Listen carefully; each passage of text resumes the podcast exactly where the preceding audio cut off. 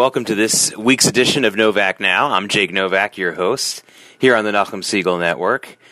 Please follow me on Twitter at JakeJakeNY is my Twitter handle. You can find me on Facebook. I have a couple of pages on Facebook, like a personal one and a professional one. They're both open to the public. Jake Novak, and N-O-V-A-K. You can find them. Uh, I post regularly. I post often. Uh, I usually add an analysis and insight, but I also have a lot of stories that you might not see elsewhere. So again, at JakeJakeNY is my Twitter handle. In Facebook, you can find me, Jake Novak, N-O-V-A-K. Uh, I want to talk about this week as we begin this new week with the still biggest running story here in the United States, which of course is this uh, partial government shutdown, which is starting its fourth business week, I guess you could say, today. And, uh, you know, how I think that's going to play out, uh, how I think it's going to end. And uh, I want to talk also about a couple of things that you need to be watching just to make you yourself a little bit better of a better news consumer. Uh, something that I've been talking about ever since I used to teach journalism at NYU a decade ago, and and talk and written about it many times is, you know, news is just like anything else that you might buy in a store or spend money on or spend your time on. It is something that you need to scrutinize and be a better news consumer. And I try to give people tools and so when, when I usually say that, people say, "Oh, well, well, what network should I watch and what newspaper should I read?" And I say, "No, no, no, no. That's not what I mean. what I mean is every single item that you look at, you still have to scrutinize in a certain way. So it doesn't really matter necessarily what newspaper or what website or what television network you watch." Uh, that's not the first place to start. The first place to start is to take a look at every item that they're trying to serve you and, scru- and scrutinize it. And even if you found a newspaper, website, television network that you really like, uh, you can never stop scrutinizing it. Now, I don't care how good a restaurant you go to, you wouldn't close your eyes before you looked at the steak or the chicken that you're about to put in your mouth. Okay, you'd still check it out.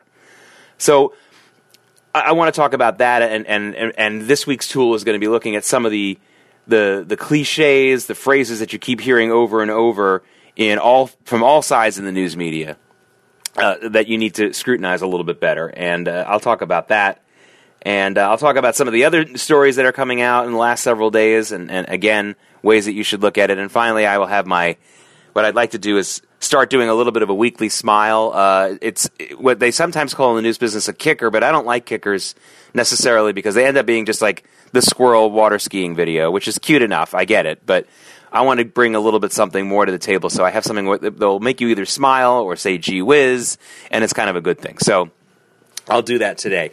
Uh, I want to start with uh, the government shutdown, and I want to start with um, I want to start with how I think it's going to end. I want to start at the beginning, at, at the ending. Um, I, I think right now, as we're reaching into this again fourth week of the government shutdown, I think that we've been given a lot of hints, mostly from President Trump, about how this is going to end. Uh, now, again, what we're dealing with here is a debate over not necessarily a policy. Everyone's going to say it's a policy. You know, the, the Republicans or the conservatives or President Trump's going to say it's about building better border security. The Democrats will say it's, oh no, we don't want that kind of border security. We, we think it'll be more effective to do something else. Let's, again, let's, so let's be good news consumers here and good po- political consumers here and realize that that's just not true. What's going on here is whether or not the Democrats want to allow President Trump to fulfill a campaign promise. You know, the funny thing about President Trump is I think his opposition is mostly angry at him when he when he keeps a promise because that makes the rest of them look bad. You know, most politicians don't keep their promises.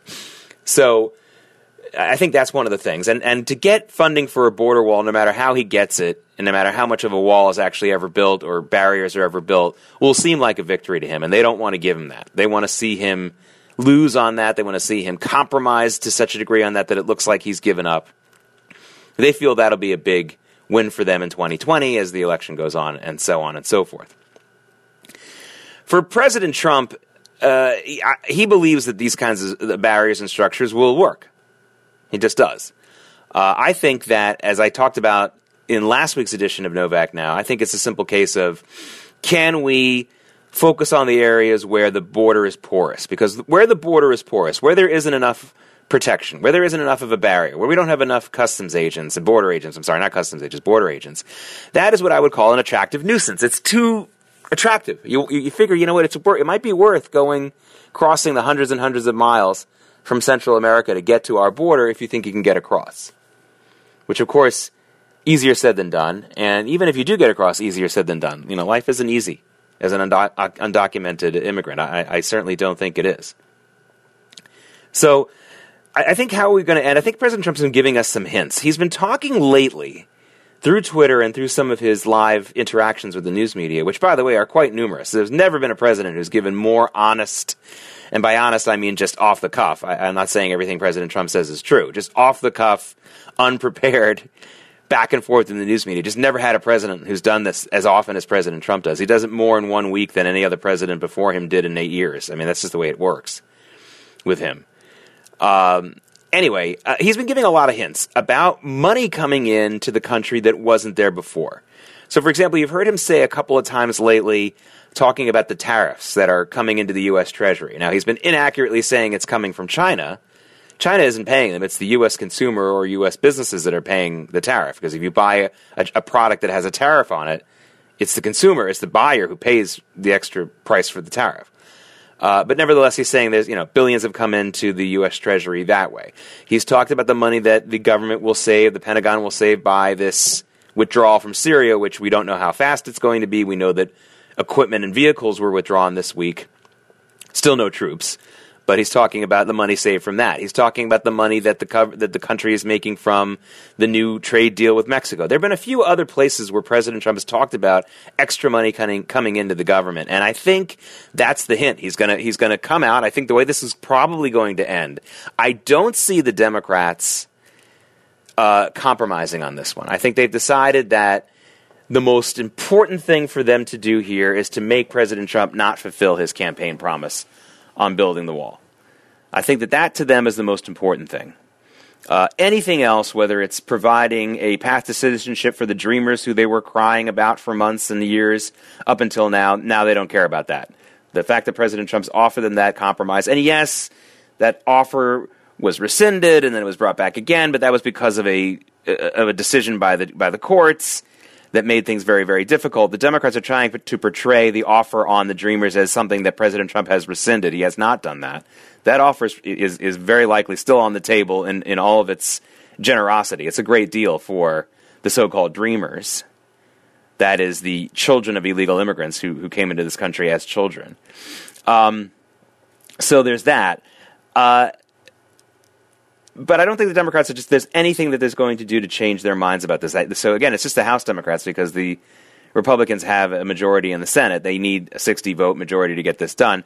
I think President Trump's going to do something along the lines of, yeah, declaring a national emergency and taking money from somewhere else in the Treasury or someone else, somewhere else from the budget and putting it into that border wall funding that he wants. I think that's how it's going to end. And the way that it ends best for President Trump along those lines is if he says, look, We've listened to the Democrats for however many days saying how terrible it is that these federal workers aren't getting their pay and how terrible it is that the government is partially shut down. So I'm going to listen to them and I'm going to end it. Now, if they don't like the way I'm ending it via a national emergency or whatever kind of declaration or an executive order or something like that, if they don't like it, well, let them go to the federal workers and tell them, sorry, you got, you should keep not getting your pay so that we can beat President Trump politically. Let them go to the uh, national parks and everything else and tell people, hey, we're keeping them closed because we have to beat President Trump in this little battle that we're having. I think that he needs to let their energy work in his favor. You know, instead of f- pushing back on it, let it go and say, hey, yeah, you're right. It's terrible that these federal workers aren't getting their checks. It's terrible. It's terrible. It's terrible. I'm going to end it now. And if you don't like it, if you're, are you actually going to go to the courts? Are you actually going to try to stop me from ending it in a way that at least half the legal scholars in the country think is legal? I think there's a good number of legal scholars who don't think that the National Security Declaration is legal, but there's a good number who do. And since that's kind of a split decision, you want to you want to roll the dice on that and keep this government shutdown going long enough. That now it's on you. So I think that's really the best way for President Trump to end this, and I think that's how it is going to end. I think it's going to end, I think, uh, I can't imagine it going six weeks. We're starting the fourth week here. It might go another week or so. But I feel like every Friday night, you know, just as, just as the week ends, I think those are the best, li- most likely times for the shutdown to end. And I feel like every Friday night coming up on the horizon here is, is when we're going to see this happen. So, look for that to happen, you know, maybe again on Friday, and look for some kind of declaration. I think that the Trump administration would love to avoid the term national emergency declaration, But let's see if they can do it any other way. But I th- again, I just don't see the Democrats backing down on this. I really don't. Uh, to them, to, they believe that there's just so much political capital in being, being able to block the wall. And right now, that they, they believe that Trump and the Republicans are being blamed more for the wall, which I think most polls are saying that. But it's not a huge, massive majority of Americans who say it's Trump and the Republicans' fault. Uh, there's plenty of people who say it's both sides' fault. Uh, and it's just another, yet another case where establishment politicians think that they're so superior than the other side or those who us those of us who aren't in the political class, and they're just not. Uh, there's not a lot of love for the Democrats on this, just because they might be polling slightly better than the Republicans and President Trump on the shutdown. What they don't understand is how much and how much you know low low uh, uh, uh low low esteem the American people put both both parties. They really do, and and, and Washington in general. So again, uh, my prediction is that it ends either at the end of this week or probably next week with some kind of declaration from President Trump. He'll put that money through. It'll be challenged in the courts as he has predicted and I have predicted many times. And let's see where the courts come down on it. But again, someone has to make that challenge. Who's going to file the challenge to, to keep that government closed? Now remember, the courts could rule either way, but someone's got to bring the challenge in the court. The court can't just make a decision. Someone's got to bring the challenge. And so if the Democrats are going to be that insistent on stopping Trump from getting his wall, they're going to have to go to one of the courts and say, yeah, we want to keep this government shut down. Stop President Trump from declaring the national emergency and, and ending this impasse. That's going to be a tough uh, tightrope for them to walk. And President Trump might just force them to do that. Now I want to get to just a, that news consumer part here that I was talking about before when I started today's edition of Novak Now on the Nachum Segal Network. I wanted to talk a little bit about one of the terms that you hear, not only in connection with this shutdown and, and wall debate, but in a lot of things. A lot of times you hear politicians and pundits, mostly pundits in the news media, talk about how President Trump, or sometimes another politician, it's usually something that they ascribe to Republicans or conservatives, playing up to their base. They're saying that Trump is just playing up to his base here by talking about border wall, by talking about the dangers of illegal immigration. He's just playing. And when they say base, they mean what they really mean to say is rabid right wing morons. That's what they really want. They want to say that there's just some crazy group that supports President Trump, but also pressures him. You know, it's kind of they kind of really can't quite define it the way that they'd like to. I don't think they could define it even if you if you asked them on an essay question and at a high school level essay question, define Trump's base, they, they wouldn't be able to give it a, a satisfactory answer to your you know to to a, a, fair social studies teacher, if you ask me. But they they like to throw that out there, Trump's base, as if President Trump has some kind of group that he not only wants to help and wants to make happy, but is also afraid of because they might turn on him uh, which just goes to show how little anyone's been paying attention. to These people who have been willfully just not paying attention to what's going on. Uh, Donald Trump dictates to the base, so-called base. Donald Trump doesn't really have a quote base. What he has is 90% of the Republican Party. He has 90% approval among Republican voters, which is something that President Bush, George W. Bush didn't have, President H.W. Bush didn't have. Even Ronald Reagan didn't have that number. And it's hard to explain for those people who feel very strongly about Reagan or the Bushes. I get it. It's, it doesn't seem to make sense. But you know what? Don't fight the, the, the numbers if you're trying to figure it out. Now, the 2016 general election between Donald Trump and Hillary Clinton, and you've heard me say this before, that was an extremely, extremely close election. You know, if they don't run up the numbers in California in all the chicanery that they pulled off there to boost the numbers for Hillary Clinton, or whatever they did there, then that is really it's an election that's just probably the closest in history as far as the popular vote is going. The Electoral College was not as close as the two Bush victories, the two George W. Bush victories. Certainly not as close as some other elections. I get that, but it was a very close election. You know what wasn't close? You know what wasn't close? The Republican primaries. They weren't close. President Trump, Donald Trump, won them by tremendous percentage points, uh, uh, percentage point advantages, time after time, with very few exceptions. So the Republican Party is with this man. Okay? If you want to call it a base, as if it's some kind of group of Looney Tune people, listen, you go ahead and do that if that's the way you feel about Trump supporters and Trump voters. Okay? But to try to separate them from the general core of the, of the Republican Party is ludicrous. The numbers just don't prove it. The primaries didn't prove it, and the polls don't prove it. So not only is that a message to the pundits and the Democrats out there who keep whining about Trump's base, It's a big message to Republicans who think that they can do anything to defeat Donald Trump in a primary. You know, the John Kasichs of the world.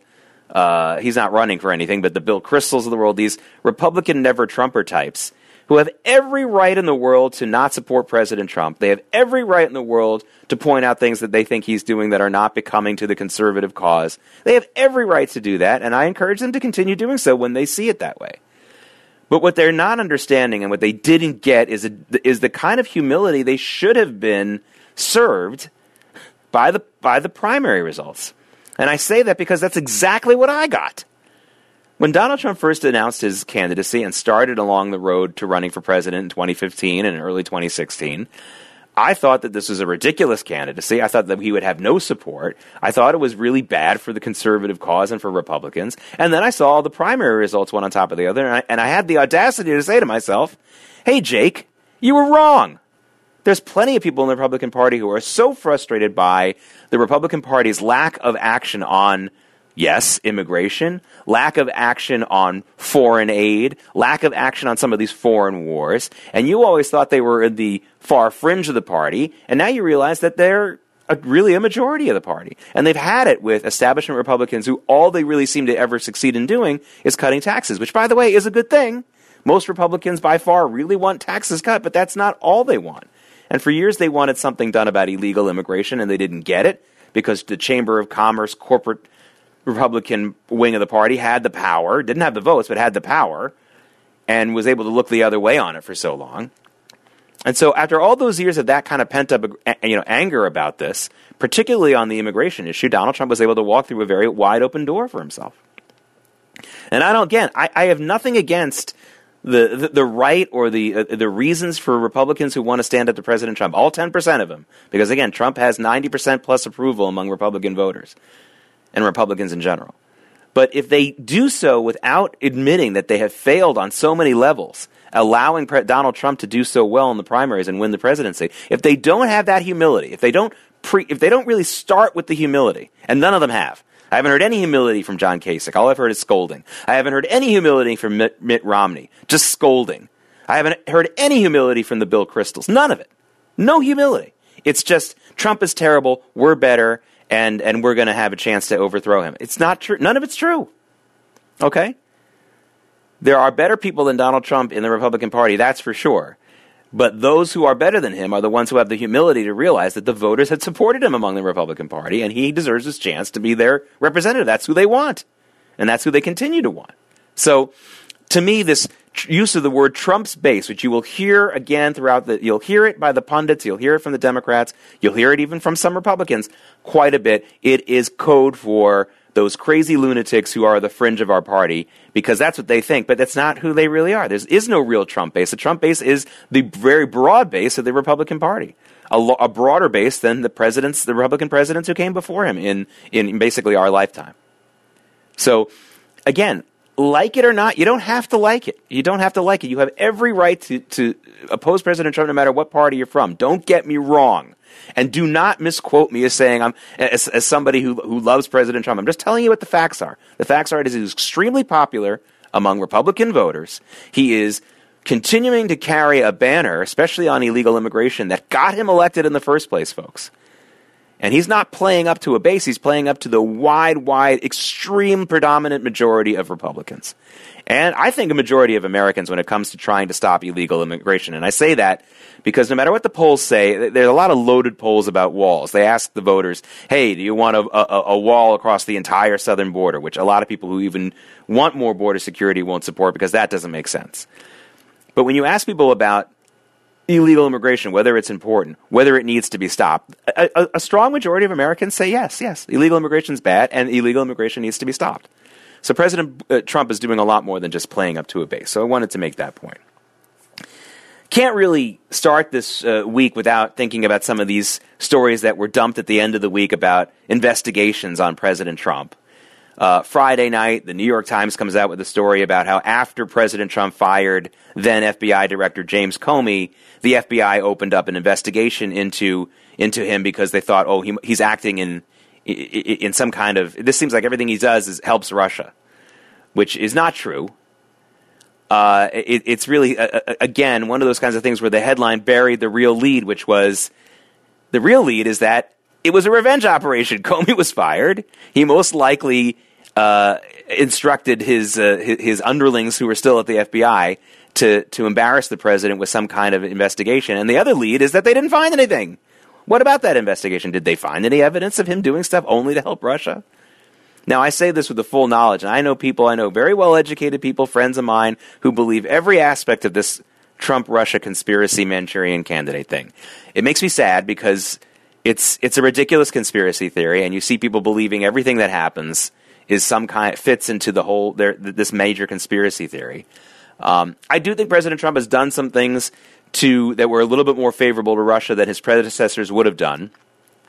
But I think there's a couple of reasons for it. I think one reason is Trump really thinks that if he can make a better deal with Russia or some kind of better relations with Russia, that that would be a real coup. And the second thing is uh, President Trump wants to keep Russia and China from colluding with each other against us. And he would like to be a little friendlier to Russia to try to keep them out of China's lap all the time. I don't know about the wisdom of any one of those policies, but I think that's one of the reasons why it comes off to a lot of people who have cognitive dissonance about this whole thing and they want to believe every little crazy aspect of a conspiracy theory about President Trump being under the the thumb of of Russia, which is just I, I, just think it's a ludicrous thing. It doesn't make any sense. Okay, but but people who really hate President Trump and really want to embrace this this stuff and really don't want to admit that he won the election fair and square, they're gonna they're gonna do this kind of thing again out of the same kind of arrogance that the never Trumper Republicans kind of come from. You know, you don't want to admit that you got your election prediction wrong. You don't want to admit that you don't really understand the American people in general. So you're going to support a bunch of conspiracy theories about President Trump rather than admit you're wrong. I mean, talk about not being humble. I mean, I know it's it's a little, I know it's a little bit um, hypocritical of me to say I'm more humble than than you are because that's sort of you know that's that kind of it goes against the whole point. But I, I, do have to say that there was a moment in 2016 where I went through a very humbling experience as I saw these these primaries, and I just wish more people would have gone through that experience. With it doesn't mean they have to support Trump or any anything that he does. I just would love to see more humility, and we just don't see it. But when you get into these investigations, I, I want to recommend a book to get you an idea about how the FBI works. There's a fantastic book that came out a few years ago by a guy named Max Holland. It's called Leak. Max Holland, Leak. You can get it on Amazon. You can read it on a Kindle, on your iPhone, whatever. And it talks about Mark Felt, you know, who was Deep Throat, the guy who who, who leaked to the Washington Post and some other uh, news organizations, including Time Magazine, and I think sometimes the New York Times, aspects of the investigation into the Watergate break-in and how they connected to President Nixon. And the book absolutely does not does not exonerate Richard Nixon. He's guilty of all the things that that the Watergate investigation found, all that stuff. What it does do is it shows how deep throat Mark Felt had no interest in justice, had no interest in truth. He just wanted to embarrass his superiors at the FBI, make President Nixon angry at them because the investigation was, was getting somewhere, folks. He hoped that, that the director of the FBI, at the time was a guy named Patrick Gray, he was hoping Richard Nixon would fire him so that Mark Felt could be the director of the FBI. In other words, he wasn't interested in truth or justice or, or, or getting a crooked president out of office. He wanted, he wanted a bigger job for himself. And you know, you read that book and it's just like, wow, this is not, not much has changed at the FBI in 40, 50 years. It's the same place.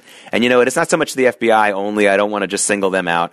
I think when you get to the top levels of any federal bureaucracy or bureau, this is what happens. It's all about getting more power, keeping power, the whole thing. So before you start falling for every little thing that the that leaks out of Comey or other people about how they were investigating President Trump or what investigations were going on. Remember their motives and remember the MO, the long history of, of the FBI and bureaus like it and the way that they've acted in the past. So read read Max Holland's Leak. Fantastic book. You can get it uh, uh, and read it on your phone or, or get a hard copy. And as we come down to the last few minutes here on Novak Now, here on the Nachum Segal Network, I want to give you your weekly a, a weekly smile, uh, something I'm, I'm going to try to insert into most of uh, the programs here that I do here for the Nachum Segal Network. Uh, a great thing that happened last week, and then how that reminded me of something even greater that happened years ago. I don't know if you saw this, but there was a great story out of Israel last week where it turned out that an F-15 flight, uh, F-15 fighter jet that uh, an Israeli pilot and his navigator were flying. The canopy, I mean that, that clear canopy, the, the, the, the, top of the jet came off mid-flight. They were at 30,000 feet. I think the temperature was negative like 17 degrees. They were in real peril, and these pilots were able to land the jet safely. A great story, and the non-Israeli um, defense media uh, there's a number of defense journals you can read. I read them every day called Defense News. There's a roundup of the news every day. They're already calling this the aviation feat of the year, even though it happened on January 8th or, or, or maybe a day before that, but it happened in January, the first week in January. And it's just an amazing job by those Israeli pilots, and also an amazing job uh, by the F-15. The F-15 is a durable fighter jet. There's a reason why you know it's it's still in in use in, in a lot of uh, uh, top militaries uh, around the world. The the Air Force Israel continues to use a lot of F-15s, even though the F-16 is more used and the F-35 is going, you know is going is, is this superior jet fighter because of its stealth capacity and its ability to take off from hovering position. The whole thing that's the F-35, but the F-15 is still in use because it's a darn durable you know machi- piece of machinery. Uh, and you know, not to take anything away from the pilots, they did a great job of landing that jet safely.